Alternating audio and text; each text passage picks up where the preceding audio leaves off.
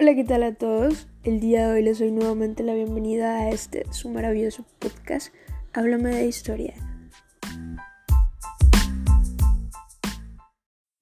Bueno, me refiero al humanismo.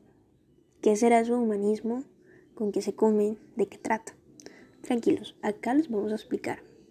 El humanismo fue un movimiento filosófico, intelectual y cultural que tuvo sus inicios en Italia, Europa, especialmente en ciudades del centro y norte de esta península, y luego se extendió por toda Europa occidental en los siglos XV y los siglos XVI. El humanismo significó un cambio muy radical con respecto al pensamiento de la sociedad medieval europea que imperaba en ese momento y fue una de las causas del surgimiento de la Edad Moderna.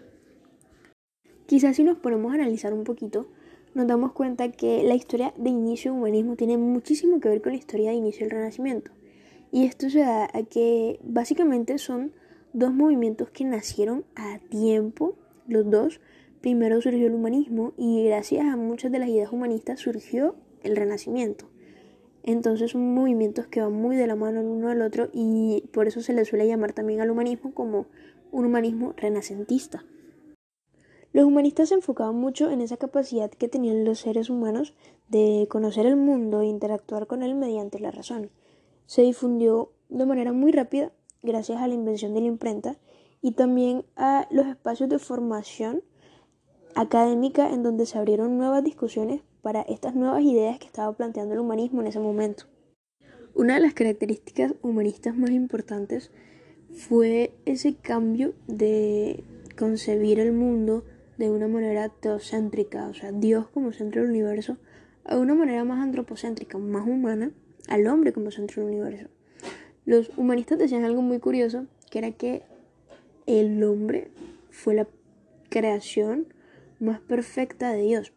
Y en ese sentido ellos afirmaban que la naturaleza estaba subordinada a lo humano. Proponían desarrollar un pensamiento crítico en lugar de ese pensamiento dogmático que explicaba el mundo a través de solamente mera revelación divina. Se retomaron muchos de los valores estéticos y filosóficos de culturas antiguas como la de Grecia y la de Roma y se centraron muchísimo en esas manifestaciones humanas más que en las manifestaciones divinas.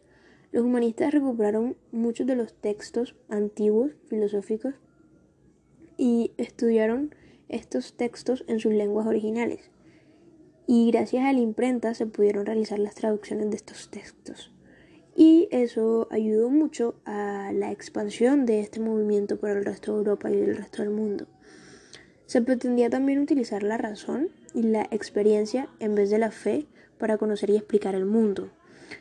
Esta forma de pensamiento dio lugar al surgimiento del método científico en los siglos siguientes hasta nuestros días. También había un interés por ese conocimiento y la representación del humano, tuvo como consecuencia el desarrollo de innovaciones científicas y técnicas y se produjeron grandes avances en matemática, en astronomía, en anatomía y en medicina. Y también se aplicaron nuevos conocimientos en las representaciones artísticas.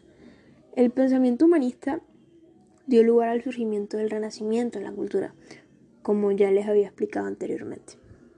Ok, hay que resaltar algo muy importante en este movimiento y eran las universidades. Esa importancia que tuvieron las universidades y la imprenta también en este tiempo. Esa enseñanza de las universidades antes tenía un método escolástico.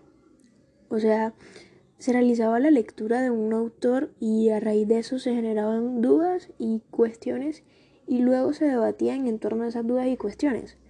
Los humanistas vieron este método y lo reemplazaron para que las universidades se adoptaran, adaptaran a una metodología más científica basada en la experimentación. Obviamente se seguía primando la lectura como base del aprendizaje, pero posterior a eso se interpretaba lo que se leía y luego se aplicaba lo que se leía. Además se desarrollaron otras disciplinas muy grandes como la historia, la filosofía moral y las artes y pues se recuperaron muchos de los autores clásicos. Ya como para finalizar el tema quiero que conozcan un poquito más acerca de estos hombres que estaban detrás de los pensamientos humanistas. Lorenzo Valla que fue un orador, filósofo y educador, que era considerado como el pionero de la crítica filosófica e histórica. Otro de ellos fue Giovanni Pico de la Mirandola, un pensador fundamental del humanismo, que defendía el pensamiento crítico y el derecho a las diferencias de la religión y de la cultura. Erasmo de Rotterdam, que era un filósofo y teólogo neerlandés, Nicolás Maquiavelo, no podía faltar, un filósofo italiano, autor del libro El Príncipe. Este libro fue considerado como el iniciador de la ciencia política moderna. Y Tomás Moro, que fue un teólogo y filósofo inglés, que también fue autor de uno de los grandes libros importantes, se llama Utopía, que básicamente en este libro se describe la sociedad perfecta, la sociedad ideal.